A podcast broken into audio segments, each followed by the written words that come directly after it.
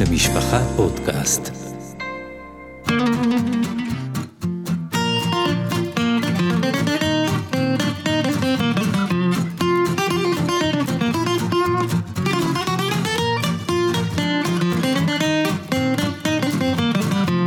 ברוכים הבאים לפרק נוסף בסדרת הפודקאסטים, קוירס רוח, איתי הרב אפרים זלמן גלינסקי. ידידי הטוב, סוללתא גרובייז. אה, אנחנו נפגשים, אה, בדרך כלל אנחנו מתחילים באווירה מאוד מאוד שמחה, מאוד מאוד אופטימית, אבל אה, אנחנו נפגשים לקראת מה שנקרא אצלנו דרב, או שלושת השבועות ימי בין המצרים. הפרק הבא לא יהיה כל כך שמח, כי אנחנו הולכים לעסוק בו בנושאים שיש בהם צד פחות משמח, הנושאים של מה שעבר על יהודים בתקופות האלו, הצהרות, הגזרות. אבל אני חושב שצריך להקדים משהו, צריך לומר איזה משפט אחד. הקדם. כן, שה... אני חושב שיש איזשהו, זו הרגשה אישית שלי, אתה תוכל להסכים איתי או לא. אני אהיה מעוניין לשמוע מה שאתה אומר על זה, אבל יש לי הרגשה שהקדוש ברוך הוא אף פעם לא רוצה, בתור מצווה, שאנחנו נבכה. זה לא הגיוני לי שהקדוש ברוך הוא יצווה לנו מצווה מיוחדת של שלושה שבועות, ותשעת הימים, ותשע באב, לבכות. הקדוש ברוך הוא רוצה שאנחנו נתגעגע. זה, זה הרעיון.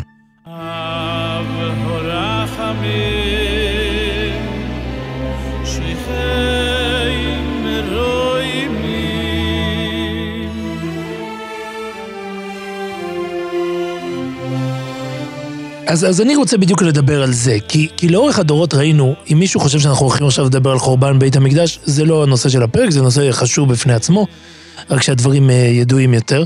אנחנו רוצים לדבר על כך שבמשך הדורות ראינו שהרבה הרבה מחברים, אנחנו אומרים קינות בתשעה באב, ואחד הדברים הבולטים בהם זה שיש שם המון קינות שהן לא על חורבן בית המקדש. יש אפילו קינה על שריפת התלמוד, שריפת הש"ס. יש קינות על גזירות אה, מסעי הצלב, מה שנקרא גזירות תתנ"ו. אה, אולי נדבר על זה בהמשך. בשנים האחרונות, כל מיני גדולים ששרדו שואה ניסו לחבר קינות על השואה. הבובה והרב אוזנר. הרב מנשה קליין, הרב וייסמנדל. אה, לא כולם, זה משום מה לא תפס, אה, אני חושב שזה בעיה יותר של אה, זה, אתה חיבור. מעלה עכשיו, עכשיו עלית על מוקש לכאורה, כי זה באמת, אני לא אקרא לזה בעיה פוליטית, אבל uh, היה כאן, היה כאן חילוקי דעות חריפים מאוד, בעיקר עם הרב שך, ואספר לך מה, מעשה שהוא פשוט לא ייאמן. היינו גרים בשכנות עם אחד מהבנים של, uh, של הרב אלישיב, וכידוע, הרב שך ביחקה לכל שנה, זה היה הבמה שלו ל... ל ענייני הציבור. כן, להנחיל לציבור, דס, תראה, כל, כל שנה היה מתח, אני זוכר בעצמי איך שאני הולך באחד מהשנים על הגבעה שם, היו המונים, אלפים, עמדו על הגבעה, והיה רמקולים ומסכים, וכולם חשבו, מה הרב שך הולך לדבר השנה? אז היה שנה אחת, אתה לא תאמין לזה, שהבן של הרב אלישיב היה במתח, הוא היה בטוח שהרב שך הולך לדבר על אבא שלו. אה, איך זה יכול להיות? זה היה אחרי שהרב אלישיב נתן הסכמה, יחד עם רב שלם זלמן, לקינות של השואה. הם ידעו שהרב שך מתנגד לזה נחרצות. אבל למה, למה באמת, בסוף הרב שך לא דיבר על זה דרך אגב, אבל למה הרב שך באמת התנגד לזה? מה, מה היה הסיבה לכך? ההתנגדות לכך מגיעה כמה שנים אחורה, זה מגיע בעיקר מאזורי החזון איש, מהאזורים האלו. כאן יש התנגדות ליכולת שלנו בדור הזה אה, לנסח אה, חיבורים, להפוך אותם לפיוטים, לפיוטי קודש. זאת אומרת, זה דבר שהיה שמור לנביאים, קדמונים. לקדמונים, לראשונים מקסימום, ובזה זה מסתיים פחות או יותר. זה מאוד מעניין, אני מעריך ש, שהסיפור הוא קצת יותר עמוק וקצת אה, קשור גם לפוליטי. זאת אומרת, יש, יש פה גורמים נוספים שחגגו מאוד חזק על השואה. השואה באותן שנים היא גם סיפור אה, קצת שיש בו שאלות באמונה. צריך לדעת לכתוב את זה, אם אנחנו יוצאים מנקודת הנחה ש, ש, שרוב הפיוטים נכתבו ברוח הקודש, אז uh, אנחנו אומרים מי בזמן הזה יש לו רוח הקודש. אגב, אבל... אגב, מי ש... ממש פלא, מי שהצטרף לרב שך, זאת לא, לא באותו פלטפורמה, אבל זה ידוע ש... שהוא התנגד לזה, היה הרב סולובייצ'יק מבוסטון, שהיה הרב של הדתיים המודרניים אה, בארצות הברית. היה, לאח... לא לאחרונה, לפני כמה שנים, יצא ספר שהרבה אנשים רוצים להתעלם ממנו, אבל זה אחד שהשמשים של הרב סולובייצ'יק, כתב ספר באנגלית, שקוראים לזה, הרב חושב בקול. The Rov Thinking Aloud. מופלא. ושם הוא מביא סיפורים מאחורי דלתיים סגורות, פשוט חבל על הזמן מה שנקרא. ואחד מהדברים זה שהוא התנגד, תתפלא על יום העצמאות וכל הדברים האלו, בגלל הסיבה הזאת. אומר, איזה זכות לנו יש לתקן אז אנחנו תקנות דיברנו על זה לימים? בפודקאסט הקודם, על ל"ג בעומר, זה נכון. חלק מהעניין, מה אנחנו יכולים לחדש, איזה חגים, איזה זה, אבל בוא, ברשותך, נחזור קצת אחורה בזמן. אני רוצה לדבר על, אה, בפולין, בכלל באירופה, שלפני מלחמת העולם, לפני השואה, לכולם היה, אה, תסתכל, כל איפה שתסתובב, היה סיפור אחר של שואה. כשהם דיברו על שואה, הם התכוונו על משהו של 300 שנה קודם, פרעות שנקראות תח ותת. גזרות תח ותת, תח ותת אלו שתי שנים, אה, שנת תח ותט. אני רוצה שתציין גם את השנה הלועזית. השנה הלועזית היא 1648. הסיפור מתחיל בחג השבועות. אז יש את ה... מבחינתנו, מבחינת התקופות, מבחינתנו זה תחילת ימי האחרונים בעצם. נכון. זאת אומרת, מיד נכון, אחרי הראשונים. ו- ושותפים בפרעות הללו כל גדולי האחרונים שאנחנו מכירים. זאת אומרת, הבח, הטז, אה, הטויסס יונטב, כל אלו, השח כותב על זה, אנחנו עוד רגע נדבר על זה. ומה שמעניין בפרעות הללו, יותר מכל הפרעות שהכרנו, שקדמו להם, זאת העובדה שבעצם, זה אפשר לומר פעם ראשונה, שכמעט בשעת מעשה, גדולי ישראל מתיישבים לנסח ולספר לעם, ממש יש להם אינטרס לשמר את הסיפור הזה. אנחנו רוצים שתספרו את זה לילדים שלכם, תספרו להם מה היה, מה עברנו. יש עוד משהו שקורה אז, תח ותת גורמת מפנה בכל היהדות. צריך לדעת את זה. בסוף, אחת התוצאות של שנת תח ותת, בעקיפי עקיפין, אתה יודע, קוראים לזה עם אפקט הפרפר, אבל בסוף זה, זה יביא גם את תנועת החסידות. אני חושב שהמקבילה לזה, כמובן אחרי השואה הכל נכחד, אבל המקבילה לזה היה בין מלחמות העולם, גם כן היה מצב דומה, שכל הקהילות פשוט נעקרו, כל, לא היה חינוך, לא היה מוסדות, לא היה כלום. אנשים היו צריכים להתחיל הכל מחדש. מתאר לעצמי שזה זה מקביל בדיוק ל- ל- העניין. מה שקרה בתח ותת זה הרס הישיבות. זה כל גדולי ישראל בורחים על נפשם. פשוט בורחים מקצה לקצה. קהילות מתפוררות, הכל משתנה. כל, כל אירופה שהכרנו משתנית. עכשיו אני השאלה... רוצה אבל לטוב, לטובת המאזינים וגם לטובתי האישית, שתגדיר לנו מבחינה גיאוגרפית על, על, איזה, על איזה מיקום אנחנו מדברים. הסיפור הוא למעשה גיאוגרפית, ואני עוד רגע את, אה, אכנס לסיפור עצמו, מה קורה שם. לפני זה, אני רוצה ל- אה, לשים לב, יש משהו מאוד מעניין עם שנת תח ותת. רבים מגדולי ישראל משוכנעים הרבה זמן לפני תח ותת, שזאת הולכת להיות שנת גאולה. הם מסתמכים על דברי הזויר במדרש הנלום, כתוב שם שבאלף השישי לזמן ארבע מאות ותמני השנין, כל אה, שוכני עפר יקומו. זה ממש כאילו, והזוהר כותב, לכן קראו לזה בני חטא, חטא זה ת"ח, כן? שהם הם, הת- הם התערון, הם התעוררו לת"ח שנים, לחטא שנים. והיינו דכתיב בשנת היובל הזאת תשובו איש על אחוזתו. זאת אומרת, יש פה כמעט דיבורים מפורשים. הטייסס יונטב, רבי יונטב ליבמן אלר, הוא היום קבור בקרקוב, הוא אחד הגדולים המפורסמים שכותב פיוט על, על, ה- על החורבן של תח ותת, אז הוא כותב, ת"ח זאת שנת גן השם חשבנוה. איש איש לנחלתו יהיה עולה. אנחנו היינו משוכנעים שזאת הוא הולכת רומז להיות... פה שהיה פה, שזאת הולכת להיות שנה, גדולה. שנה אדירה. השח כותב, שנת תש"ח, אשר חשבתי בזאת יבוא אהרון אל הקודש. בזאת, שים לב, בזאת זה גימטריה ת', א' וז', זאת זה תח.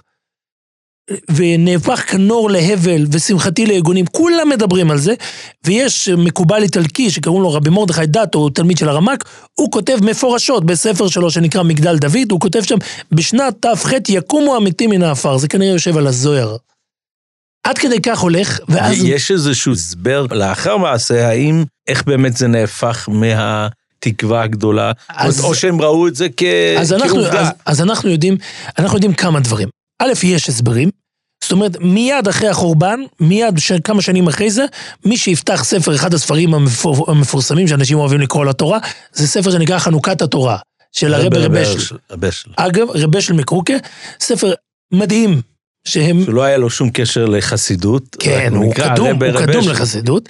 הוא גם קבור ב... הוא סבא שלי מותר לספר, אה, והוא אה, למדן מאוד חריף. והוורטים שלו הם פשוט הם פנינות אחת-אחת. ומי שיסתכל שמה, כשמדבר על הפרשה הזאת, שבזאת יבוא אהרון אל הקודש, אז הוא מדבר, הוא מדבר על המשבר האמוני הגדול שיש. זה יותר נמצא ב... יצא לפני כמה שנים, יהודי חסיד גור מבני ברק, קוראים לו רב שמעון שלסר, הוא הוציא ספר שנקרא אוצר הרבה רבשל. שם יש, זה כל הוורטים הרבה יותר מורחבים ויש ליקוטים חדשים. שם הוא מביא ממש, אה, אם אני זוכר טוב, אבל שם הוא מביא דיון ארוך במה קרה שם. ומסתבר שהרבה פעמים אה, הגמרא מספרת, הרבי שואל בן לוי אם אני לא טועה, שהוא פגש את אליהו הנביא והוא שאל אותו מתי יבוא משיח, אז הוא אמר לו היום. ולמחרת כאילו הוא לא בא, אז הוא אמר לו היום אם בקולו תשמעו. זאת אומרת, גם את פקידה הוא מסביר שם, oh, זה זמן לא... שאמור, זה זמן שיכול להתעורר. אבל אם... זה היא, פספוס הזדמנויות פספוס בעצם. פספוס הזדמנויות, ואז הוא ממשיך שם לחרוז על הזאת כל כך הרבה, שהוא, אגב, הוא מביא שם, אני כן. ממשיך, בזו, אה, מאת השם הייתה זאת, היא נפלאת בעינינו. זאת אומרת, השם נתן, השם נתן הזדמנות אה, בתף ח' שיהיה משיח, אבל... אבל לא ניצלנו אותה. לא ניצלנו אותה כמו שצריך. יש אה, דבר דומה לגבי הקמת המדינה, יותר נכון לגבי אה, הכרזת האומות המאוחדות, יש אה, התבטאות של הרב מבריסק, שלא היה חשוד על ציונות בכלל. הוא אמר שהכרזת האו"ם הייתה שמייכל מאת רבנו של עולם, והציונים קלקלוה. אם רמז אמר, כך היא גאולתן של ישראל יוצאת את המדרש, קמעה קמעה. זאת אומרת, אבל אה, אנחנו נקפוץ מנושא לנושא, בוא נחזור לרגע הרבה יותר עצוב, שנגמר בצורה ממש טרגית. אה, מה שקורה אז, ואתה שאלת על הסיפור הגיאוגרפי, למעשה, הסיפור הוא גיאוגרפי. אני רגע רוצה להקדים, מי שמספר את הסיפור הזה בצורה הכי טובה, הוא יהודי ענק, תלמיד חכם ומקובל, שנקרא רב נתן נטע מהנובר. והוא אה, מחבר ספר שנקרא יבן מצולם. יש לנו ספרים אחרים שלו? יש לנו ספרים אחרים שלו, הרבה ספרים, חלק עוד בכתבי יד, וכל הספרים האלו, אנחנו עוד רגע נדבר על אישיותו. הוא תפס כאילו אה, תפקיד, אה, משרה? הוא תפס הרבה משרות, אנחנו עוד רגע נדבר עליו, כי הוא נהרג ממש בימים אלו, בכ' בתמוז, הוא נהרג גם בתוך אה, שלושת השבועות שעליהם אנחנו מדברים, אבל הוא מנסח ספר שבעצם הספר מספר את סיפורה של תח ותט, את סיפור הגזרות. מתי הוא כותב את זה? באיזה תקופה? כמה שנים אחרי. אחר כך, אוקיי. והוא, חלק, מה, חלק מהסיפורים הוא עד להן, זאת אומרת, הוא עד ראייה.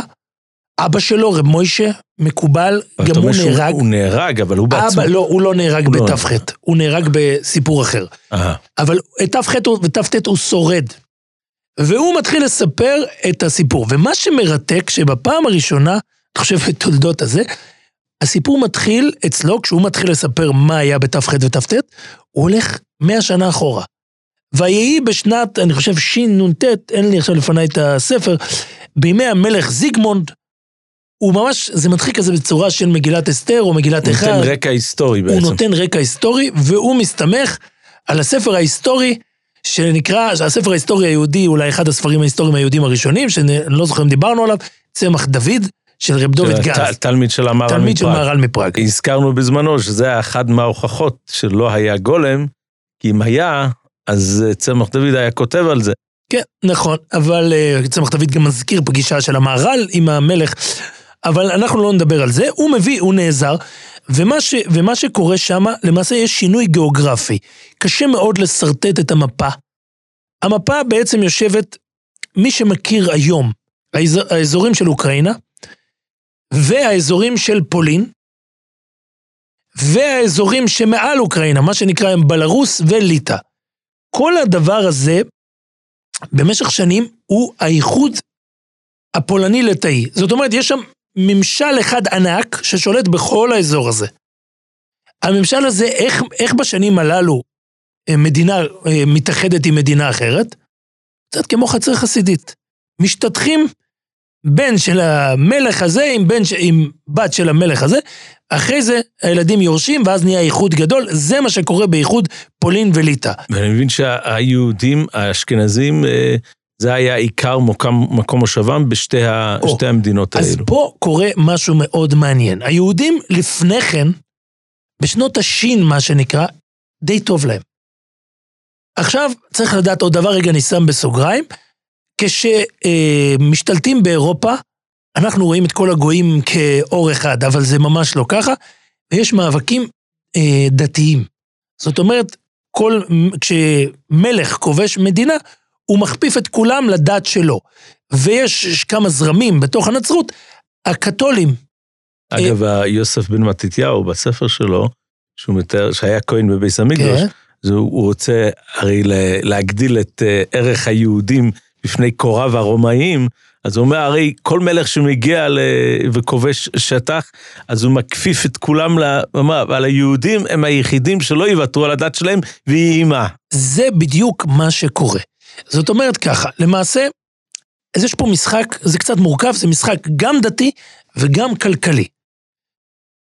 למעשה המדינה הזאת אה, נשלטת על ידי קבוצת עילית, קבוצה קטנה מאוד, של, אה, קוראים לזה השליכטה, אם זה אומר לך משהו, והם אה, קבוצה של עשירים, פריצים אם תרצה, שיושבים, הם מנהלים את האחוזות, כל העם עובד אצלם ומביא להם את הכסף. כולל הגויים. לא- הגויים בעיקר. בעיקר הגויים. ופה מגיע רגע היסטורי מאוד מעניין, כי היהודים, א', לאף אומה אין עניין להכפיף אותה, המלחמות הן בתוך הנצרות, היהודים הם בין כה וכה סוג דת אחרת שאיתם הם מחוץ למשחק, אז אין עניין לריב איתם בענייני דת, וכן, כיוון שהם שחקנים כביכול ניטרלים, אז ויש להם עוד פלוס נדיר, שהם מלומדים, הם יודעים לקרוא, הם יודעים לכתוב, רבים מהם הופכים לחוכרים, ומתחיל פה, אה, מתחיל עניין למעשה קורה מצב שיהודים שולטים על, היו, על הגויים על גויים, כן. על גויים... אה, על... הם בעצם השלב הביניים בין הבעלים כן, לבין העובדים הביניים, הפשוטים. הם חוכרים אדמות, אה, מטחנות אה, קמח וכל משרפות יש בהרבה. חוכרים, משלמים איזשהו סכום משלמים, חודשי לבעלים, והם גובים בצורה מאוד יעילה. ואת המשכורת לגויים הפשוטים. לאליטה זה מאוד נחמד, שיש יהודים שעושים בשבילם את העבודה השחורה, אבל זה כבר רגע שהיהודים, ברגע שההמון יתמרד, וזה מה שקורה באזור תח ותת, זה המטרה הראשונים שישלמו את המחיר בצורה הכי כואבת והכי זה, יהיו היהודים. שהם למעשה עושי דברם של, ה... של השליטים הגדולים. אז בעצם תח ותת זה לא, זה לא איזשהו מסע הרג שהגיע מכיוון השלטונות, אלא מכיוון ה... ותת, העם. תח ותת, זה בדיוק, זאת בדיוק המורכבות. יש על זה מחקרים מאוד ארוכים, כי זו שאלה של איך מספרים את הסיפור של תח ותת. האם היהודים שם נהרגו על קידוש השם? איך אנחנו בכלל לומדים את, את הסיפור הזה? זה מאוד מורכב. כי, כי באיזשהו קטע יש כאלה שירצו, אתה יודע, בשנים יותר מאוחרות כל מיני אה, מתבוללים, וזה יאשימו את היהודים אפילו. כאילו, אתם התנהגתם לא יפה, משלתם, משלתם ב... משלתם בהמון העם, ומה רציתם שהם לא יתמרדו? עכשיו, באזור, אה, הם ממשיכים לשלוט על כל העמים הסלאביים, אה, קוראים להם אז רוטנים. בקיצור, הולך שם זה, ואז מגיעה התמרדות. מי ששולט, מי שמדליק, מצית את ההתמרדות הזאת, זה בחור שנקרא אה, בוגדן חמלניצקי. בספרים היהודיים של אותה תקופה קוראים לו חמיל הרשע. אה, מקום מושבו ב... הוא יושב, הוא יושב, הוא ממש בעל אחוזות שבאיזשהו אופן... אה, מאוקראינה, נכון? כן. והוא גיבור, היום הוא גיבור, בהיסטוריה יש מאוד לבטים על איך להסתכל עליו. כי באיזשהו אופן הוא מביא את אוקראינה לסוג של עצמאות. ואוקראינה של היום לא מוכנה להכיר שהוא היה... שהוא, שהוא רוצח. שהוא היה רוצח. וזה מאוד מורכב, הלהכיר הזה, זה סיפור היסטורי מאוד מסובך. אני קראתי על זה מחקרים מאוד ארוכים. כי זאת שאלה אמיתית, אה, האם הכוונה פה הייתה אנטי-יהודית, או שהכוונה הייתה מלחמת עצמאות. זה סיפור מאוד מאוד מסובך. היהודים כמובן רואים בו רשע ושד משחת. עכשיו, בתוך כל זה יש גם סיפורים דתיים, יש מקומות, ואנחנו תכף ניגע בזה. יש פה התפרצות מטורפת של אנטישמיות במופע הכי נוראי שהתיאורים, מי שקרא קצת את יוון במצולה זה מומלץ לקרוא בתשעה באב. של הרוון עובר, מה כן, שהזכרת. ממש קשה לישון אחרי זה. תיאורים, תיאורי זוועה על, על הריגות משונות. הריגות ממש על, על, על... אני ממש אתן פה כמה, רק כדוגמה, על... על קצתם פשטו אורם מעליהם והבשר השליכו לכלבים, קצתם קצצו ידיהם ורגליהם והשליכום על הדרך, ועברו עליהם, דרסו אותם בקרונות ובסוסים, פצעו בהם, חלק השאירו ממש עם פצעים ש, ש, שלא היו כדי להמית, השאירו אותם פצועים לשתות דם. זה, זה, הסיפורים, הרגו ילדים, נשים, פשוט טרגדיה בלתי נתפסת, וזה שומט את הרגליים של מי שמנסה לטעון שהסיפור פה לא היה אנטישמי. היהודים שילמו מחיר, מחיר מדמם. לא היה פה רק רצון להשיל את, ה, את השלטון של היהודים מעליהם, אלא היה יש פה ממש רצון כאילו, ל- כאילו, להתעלל. אז זה, זה אפילו, אני, אני, יש פה, יש שם כמה דוגמאות שאני לא יכול אפילו לחזור עליהן. והיה חילול, אז פגעו, ב, בקיצור, היה ממש, מי שקצת קורא את רב נטע מהנובר, לא יכול, מקבל פרספקטיבה שונה לגמרי על כל הסיפור הזה. בפנקס קרקוב, היהודים... אפשר, ב... אפשר להבין לפי זה למה יש כאלו שטוענים שחלק מהחומרות של האשכנזים בימי הספירה הם בגלל תח ותת. ש... ברור, ש- ברור, גם אה, הרבה, הרבה מזה קורה, כי חלק מזה קורה בתקופה ההיא ממש. של, בימים של, האלה. של ימי הספירה. כן, ב- לכן אומרים אבו רחמים ב- ב- בחודשים הללו. כן. ואלו תפילות שנתקנות אז, בעקבות הסיפור הזה. רב נטע מהנובר, בואו בוא ניתן קצת רקע עליו, כי הוא מאוד מעניין פה בסיפור הזה. הוא... אה, הוא כותב באיזשהו מקום מה היה הרצון שלו בכיתוב, בכתיבת החיבור שלו? הוא כותב, אה, הוא מתחיל, הוא מנסח את הספר כמה שנים אחרי זה, והוא, המטרה שלו היא כדי שלא ישכחו. הוא ממש אומר, אני ראיתי את זה בעיניים, אני רוצה ש... קצת כמו משהו שמאוד מזכיר את, את ניצולי מלחמת העולם השנייה, שהם מתארים את, ה, את הכאב. ו... ו... חלק, חלק מהסיפורים הוא ראה בעיניו, בעיקר את השנה הראשונה, ואז הוא מצליח לברוח. שוב, איפה הוא היה ממוקם? הוא מגיע מזסלב, ואז בהמשך הוא, הוא בורח. זה לא מספיק לנו אה, להסביר איפה זה, זה, נמצא. זה, הוא, הוא מגיע מתוך אוקראינה, והוא מצליח לברוח. אה, יש שני אזורים לברוח. אה, חלק חוצים את הנהר לכיוון מזרח, מה שהיום יותר רוסיה. שמה יש, יושבים יותר למטה, מה שאזור הבלקן היום, יושבים אה, טטרים.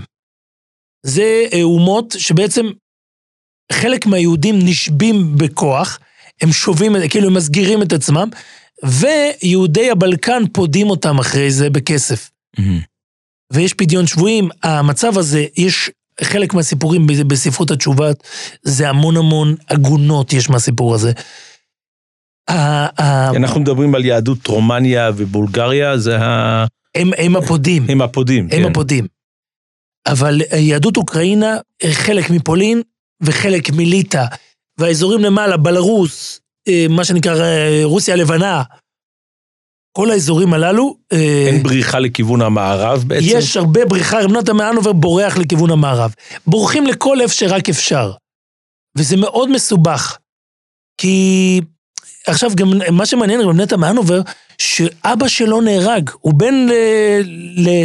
להרוג אה, ת"ח ת"ט. הוא כמעט לא מדבר על אבא שלו. הוא רוצה לספר את הסיפור היהודי, זה, זה מה שחשוב לו, זה המוטיבציה שלו.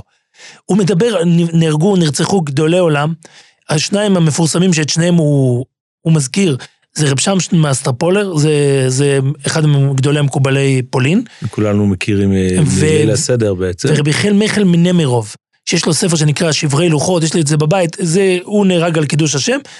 יש לו ממש תיאור על איך הם נהרגים. הוא עצמו מספר שהוא ברח, יש לו ספר אחר של דרשה שהוא נתן, הספר נקרא טעמי סוכה, טעמי סוכה, ושם הוא מספר שהוא ברח למדינות אשכנז. ובהמשך הוא מתמנה גם לרב. הוא מגיע ל- לאיטליה, באיטליה הוא נהיה רב של העיר ליבורנו. הוא עד סוף חייו לא ימצא מנוח לכף רגלו. אחרי מה שהוא ראה, אולי זה פוסט-טראומה, הוא מדפיס כל הזמן חיבורים. אנחנו לא יודעים אם זה בגלל, הוא פוגש, במהלך הדרך הוא פוגש תלמיד של רב חיים ויטל, הוא לומד קבלה, והוא נהיה כל הזמן, הוא עושה גלו... תלמיד של רב חיים ויטל כן. שמגיע מצפת ל... כן, זה רב חיים הכהן, קורא לו רב חיים מרמצובה כנראה. אה, שזה זה, זה מגיע, הוא מגיע לאיטליה בעצם? הוא פוגש אותו בדרך באיטליה, בליבורנו, והוא מספר, אם אתה רוצה, אני אקרא לך את הלשון, הוא אומר, וקיבלתי ממנו זאת החוכמה המפוארה, שזה חוכמת הקבלה, פה אל פה, הוא מסר לי כמה עניינים טובים, חידושים שקיבל מרבו, זה רב חיים ויטל, אשר לא עלה זיכרונם בספר עץ חיים, וכל דבריו ככתובים מסיני. ואחרי זה הוא אומר, בא אליי איש קדוש מירושלים, והביא חבילות חבילות מכתבי הארי. והלכתי אחריו לעיר ונציה. הוא, מתאר ממש את כל הבריחה שלו, זה הוא מתאר. בוונציה הוא פגש את, אה, את, את הרמז, משה זקוטה, מי שיודע מזה. אה, הוא, הוא ממש מתאר את כל מי שהוא פוגש בכל הדרך. אחרי זה, בשנת תכ, הוא נהיה רב, הוא מגיע לרומניה, הוא מתחיל להתקדם בחזרה לכיוון הפרעות, והוא אה, מגיע לעיר יאסי, שם הוא, שם הוא מוציא ספר שנקרא שערי ציון, זה ספר מאוד, אה, מאוד מפורסם, כי שערי ציון, עוד שנייה לפני שערי ציון הוא מוציא ספר שנקרא שפה ברורה, שזה מילון של ארבע שפות. עברית, יידיש, איטלקית ורומאית. תבין כאילו את, ה, את המנעד של היהודי. אבל בהמשך הוא מתחיל, הוא מוציא סידור שנקרא שערי ציון. הסידור הזה בעצם מאוד מדובב אנשים לעשות תיקון חצות בעקבות המשבר הרוחני שעבר. והוא גם מתחיל לקבע איזה נוסח... זאת אומרת, המנהג של תיקון חצות לא היה אה, פחות, מפורסם. יוצאים נגדו, חלק יוצאים נגדו. היעבץ מאוד לחוץ מזה שאנשים יתחילו לעשות תיקוני חצות.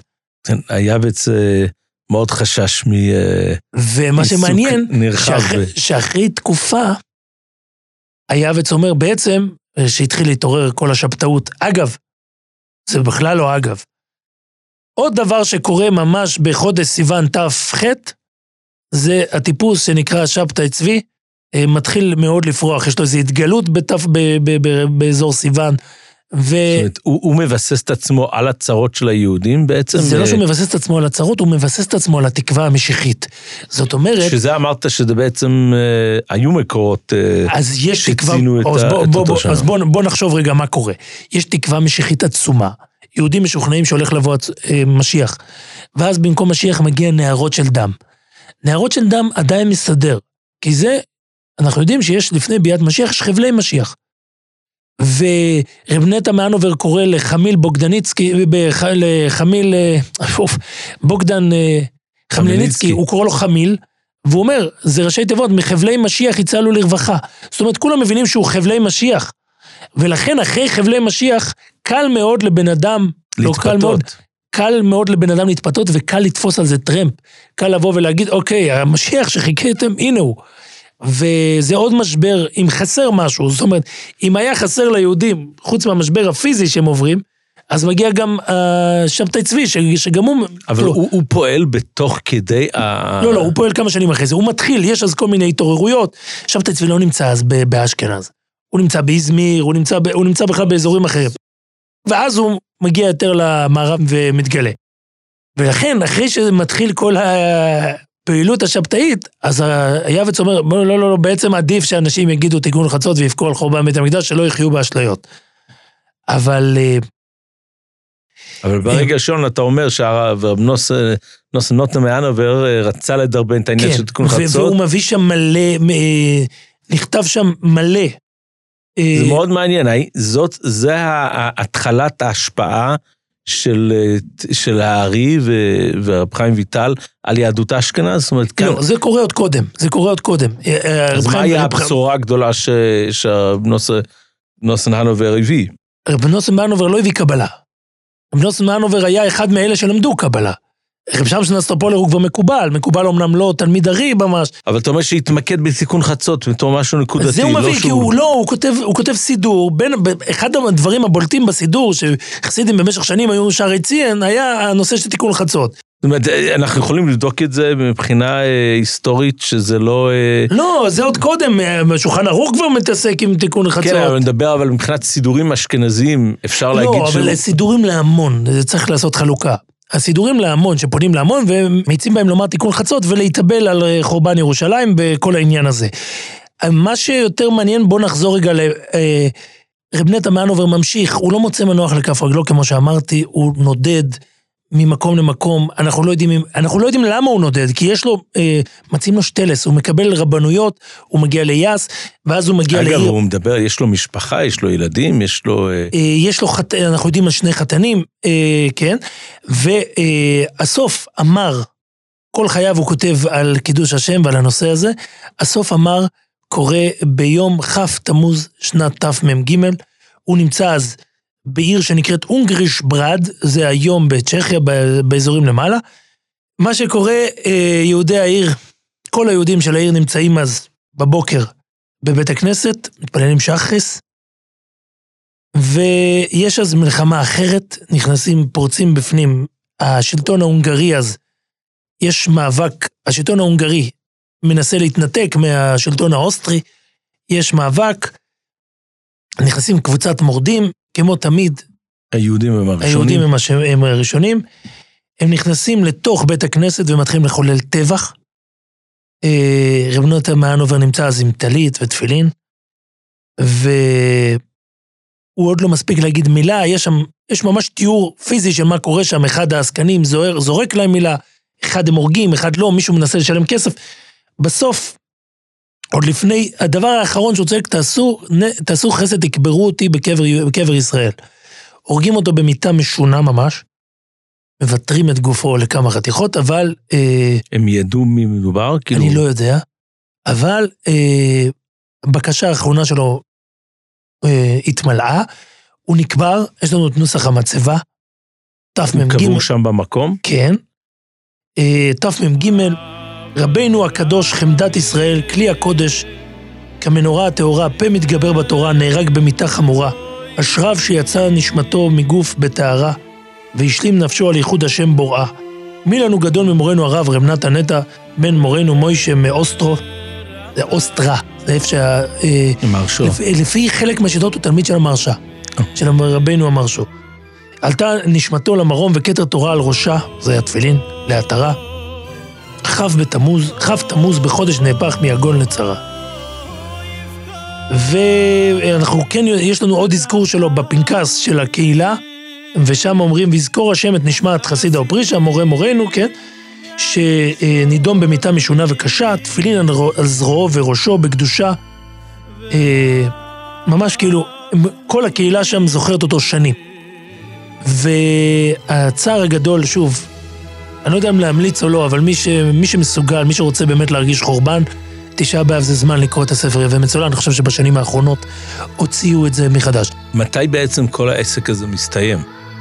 זה נקרא. תח ותת, אה, זה, זה מרמז שזה זה שנתיים? זה שנתיים, שנתיים מרכזיות, אבל זה לא מסתיים.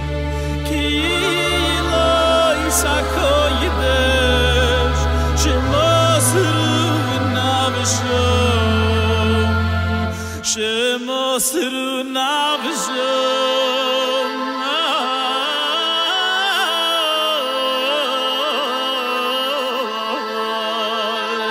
קידושה ועשה בשנת תט"ז, שזה שש, חמש שנים אחרי זה, הולך עוד פעם פוגרום. זה, אלו פוגרומים קטנים שבמעשה היהודים, ה- מה שקורה, גיאוגרפית, בכל, אה, גיאוגרפית האזור שרוי במלחמה.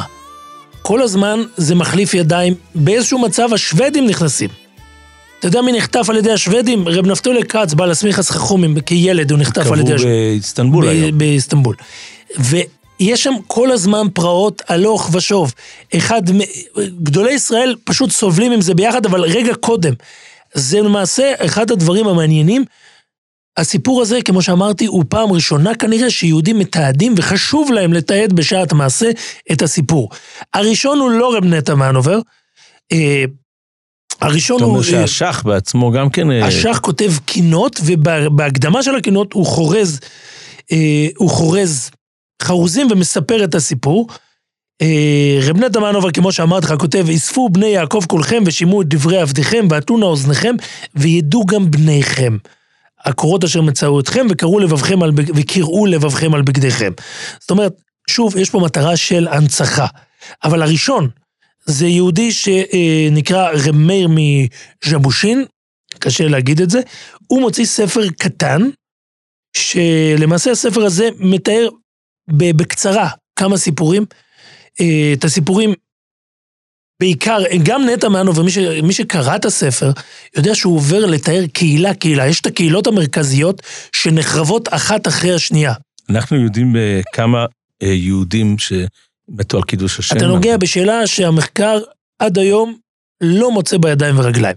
מצד אחד, בחלק מהמקומות כתוב, זה חורבן הבית השלישי, ככה, יהודי, אה, ככה היהודים בפנקס קרוקר כותבים. מצד הם מדברים על, על רמה של על- הכחדת עם. על רמה של מיליון. המספרים פה זה מאוד... אה, השאלה מי מתעד, בשנים האלו אין מספרים מדויקים.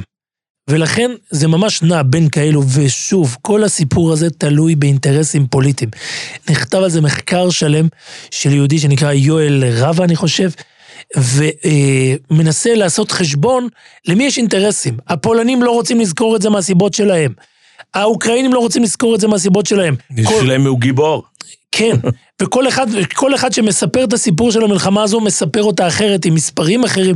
לפי רב נטע מאנובר מדובר במעל 100 אלף יהודים שנהרגים, הרבה יותר מזה.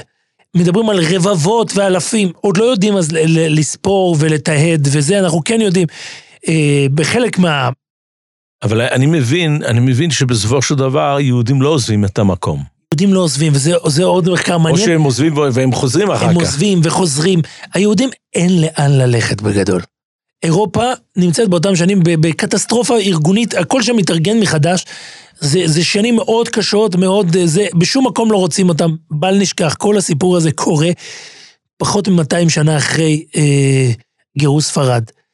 ההתכתבויות כל הזמן, מה שיהודים משווים את זה כל הזמן בתודעה העצמית שלהם, למרות שאנחנו חושבים שזה חצי סיפור פוליטי, אתם שלטתם על גויים, מה רוצים שיקרה, אבל בתודעה היהודית, וככה כל הגדולים רואים את זה, זה סיפור המשך של מסעי הצלב. לשם זה הולך, לפרעות תתנ"ו, שזה תקופת הראשונים בעצם. תקופת הראשונים, וכל הזמן מייחסים, כל הזמן כולם כותבים, זה כמו אז. יש פה מהלכים של קידוש השם כמו אז. וצריך לזכור וצריך לדעת. יש, אה, באחד התיאורים שלו, יש גל של תיאורים, הוא מתאר את החורבן של קהילת נמירוב. בחורבן של קהילת נמירוב הייתה אפשרות ליהודים להשתמד. וזאת שאלה, האם הייתה ליהודים אפשרות להשתמד? יש לזה השלכה הלכתית. יש לזה השלכה הלכתית ב- מאוד, בהגדרה של- השלכה הלכתית מאוד גדולה, ולפי השח זה לא בדיוק קידוש השם, צריך לדעת את הסיפורים האלו. יש פה ממש, אה, נכתבו על כל הדברים האלו ספרים ארוכים ארוכים. זה, זה בדיוק, אתה הרב ישר מעלה את הנושא שכל אחד מהם יכול לשמש פודקאסט, כי יש ספרים על כל נושא. האם הרגעים הללו הם רגעים של קידוש השם? ובחלק מה, מהמקורות אנחנו רואים שכן. ואצל רב נטע מהנובר יש את מעשה טולשין, זה נקרא. עיירת טולצ'ין, אנחנו יודעים היום איפה זה, זה באוקראינה, קצת קרוב שם לאומן, לאזור הזה. ושם, אה, לפי דבריו, שאנחנו יוצאים מנקודת הנחה שהם אמיתיים, יש גם בעיה, המחקר מזלזל קצת ברב נטע מהנובר, מזלזל ב... איזה אינטרס היה לו לשנות את ה... לא, שאלה של דיוק, השאלות הן שאלות של דיוק. השאלות טוב, הוא דברים... כתב את הדברים לפי איך שהוא חווה טוב, אז וראה. השאלות הן דברים שהוא לא ראה בעצמו, האם אה, מי- מכרו לו כל מיני מיתוסים, אבל לא משנה. אז על מספרים בהחלט קשה לסמוך, כשמדברים על מספרים, ומה שיותר אה, אז מה זה מעשה תלושים? מעשה טולצ'ין, למעשה אה, טוען שיש ליהודים, הייתה ליהודים הזדמנות להיהרג על קידוש השם, והם הרגו את עצמם, הם העדיפו להיהרג, הם קפצו לנהרות, קפצו לימים. יש לנו סיפורים פרטיים למכביר, מי שקורא את רב נטע מאנובר, הוא מספר על, אה, על אישה אחת, שאישה יהודייה שתפס אותה קוזק. זה מדהים שעד הרגע הזה לא הזכרנו את המילה קוזק. החבורה, שלמעשה הפורעים, האוקראינים, נקראים קוזקים. הם, הם, אה, זה אה, מקור המושג. זה לא מוכר, זה, כן, ואם אתה רוצה, מקור המושג, הגוז... הקוזק הנגזל, זה בדיוק הרגע הזה שבו בוגדן חמלניצקי אומר לעולם שהוא בעצם היהודים גנבו אותו. זה בעצם, ואגב, זה קורה. אה, אתה וה... תמיד אומר אנשים שלא אוהבים היסטוריה ולא אוהבים לדבר היסטוריה, אבל בסופו של דבר אנחנו כולנו עוסקים בהיסטוריה. כל הזמן. זה אחד מהראיות, שאנחנו מדברים כל הזמן על קוזקים, כן. וזה זה התחיל מה- משם. הנה, למשל, אתה עכשיו נוגע בסוגיה שהיא באמת מעניינת, כי אנחנו מדברים על היסטוריה, והיסטוריה תמיד מעורבת בפוליטיקה. הנה דוגמה מובהקת. איך מספרים את הסיפור של תח ותת. זה דוגמה שנתונה לפוליטיקה. יבוא הפולני ויש לו אינטרס לספר סיפור אחד. ליהודי, תלוי איזה, אנחנו רואים, אחד הדברים הכי מאכזבים זה יהודים מתבוללים, של אה, משכילים נקרא להם, שיושבים לפני המלחמה בפולין, בליטא, באזורים הללו, והם רוצים אה, לתאר את מה ש... את הזוועות שהתחוללו, אבל להם יש אינטרס פוליטי עכשיו, לדבר עם היהודים של עכשיו, מה הלקח של הסיפור. ולכן הם אומרים, הלקח הוא תיזהרו לא לשלוט בגויים, תיזהרו לא להתנהג לא יפה כלפיהם. אחרי זה הם, הם, הם, הם יהרגו את כולכם. אגב, גם רב נטע מהנובר, זה מאוד מעניין.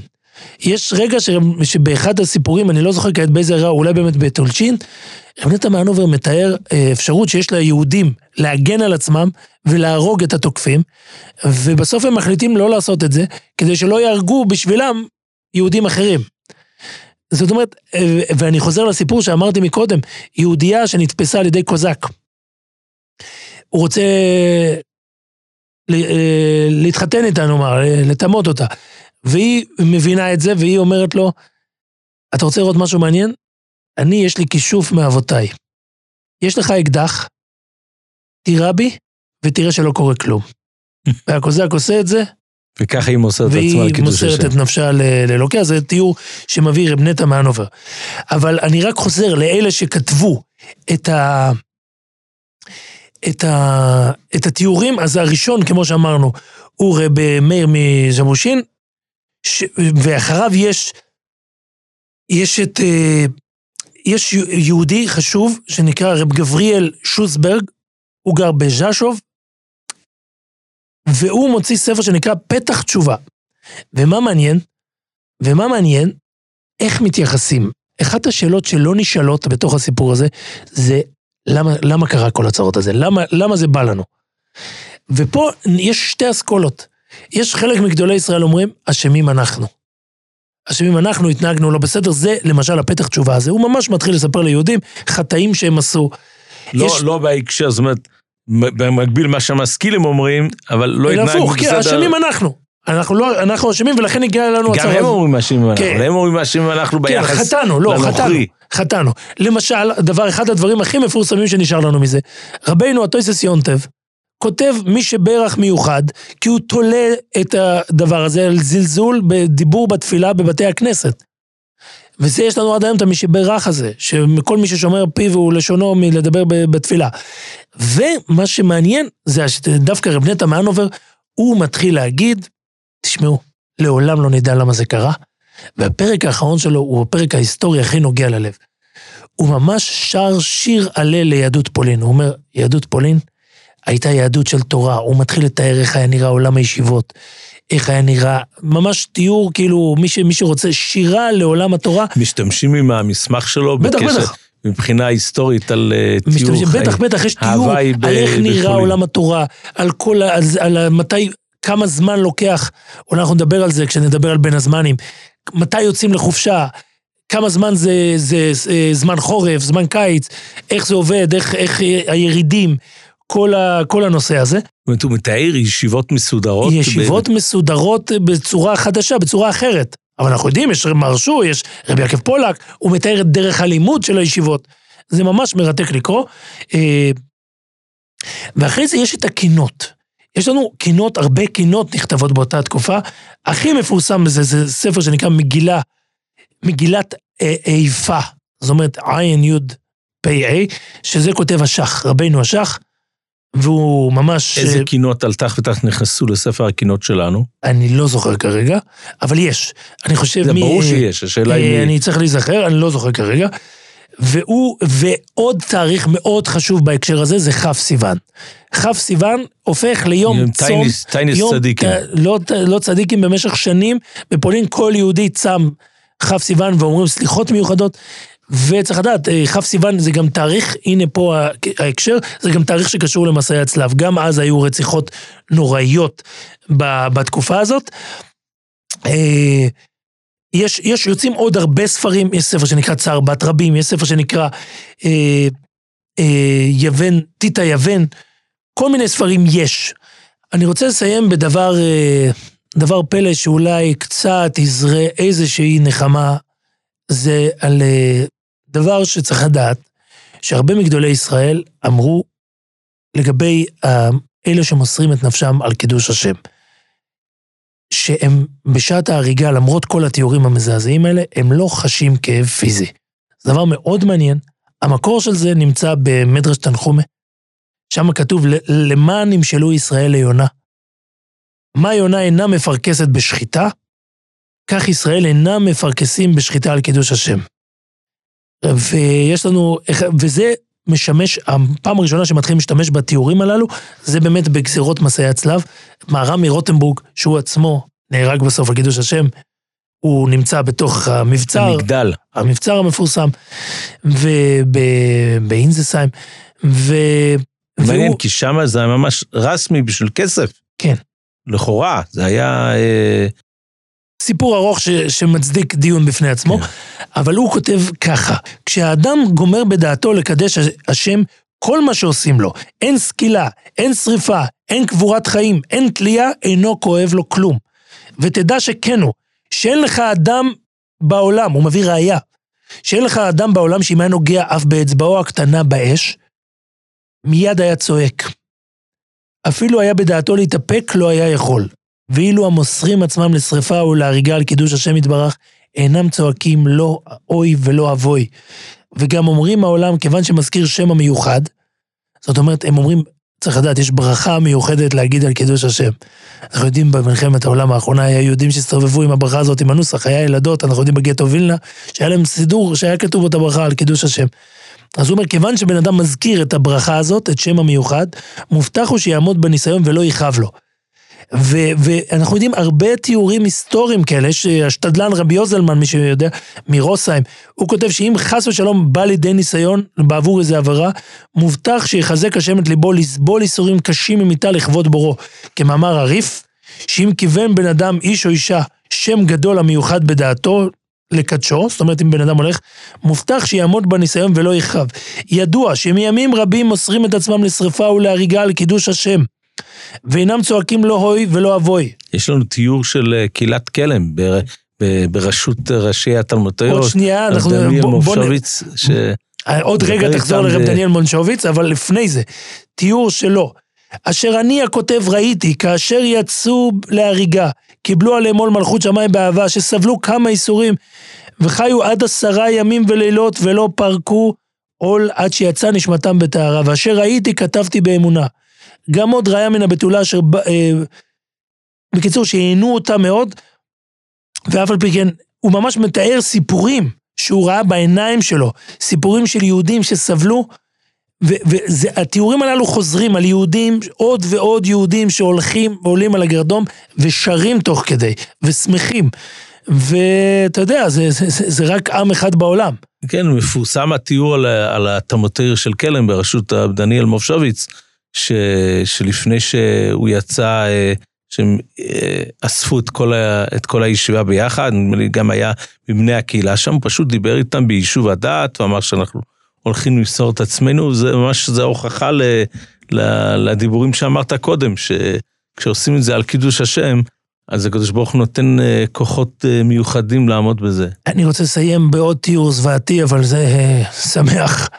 אה, גם משנת תתנ"ו, זה באמצע מסעי הצלב, היהודים בקהילת קסנטן שבגרמניה, הם אה, שומעים שהצלבנים מתקרבים והולכים להרוג אותם, הם נמצאים בליל שבת, הם דבר ראשון עושים קידוש, אומרים ויחולו, עושים המויצי, נוטלים ידיים, ואז הם מחליטים לא לאכול את המויצי, אלא לשחוט איש את בנו וביתו ובאחיו ולתת עלינו היום ברכה. כאילו הם מחליטים בסוף, כדי לא להיטמא, הם מחליטים להרוג אחד את השני. וזמן קט לפני שהם, אה, זמן קצר לפני שהם מילאו את המשימה, אז הם אומרים, הרחמן הוא, הוא ינקום בימי הנשארים, כולם ביחד אומרים, רחמן הוא ינקום בימי הנשארים אחרינו לעיניהם, נקמת דם עבדיך השפוך, ועתיד עדיין להישפך. זאת אומרת, זה... זה... מודעים ל... אין את זה הרבה, השם ייקום דמנו שהולך להישפך. ויהי כאשר קמו מן השולחן, אמ- אמרו בקול פה אחד, שמע ישראל, השם אלוקינו, השם אחד. היו ששים וגלים לעבוד עבודת אלוקינו, לקדש שמו הגדול והקדוש, ובאו כולם, ששים ושמחים לפני כל רם ונישא. אנחנו רק יכולים לקוות ש... היה פעם אדם חכם שאמר שאם אתה לא יודע על מה אתה מוכן למות, אז מה שווים החיים שלך? והיה הרבה כן. יותר מזה יהודים שאמרו שלמות על קידוש השם זה קל, כמו שראינו, אתה מזכיר את השם, אז זה קל, אבל לסבול, לחיות על, על קידוש קידוש השם. השם זה... ה- ואנחנו מקווים שנזכה לחיות המון המון שנים על קידוש השם. מתוך שמחו טוב לבב. וניוס וטוב לבב. היינו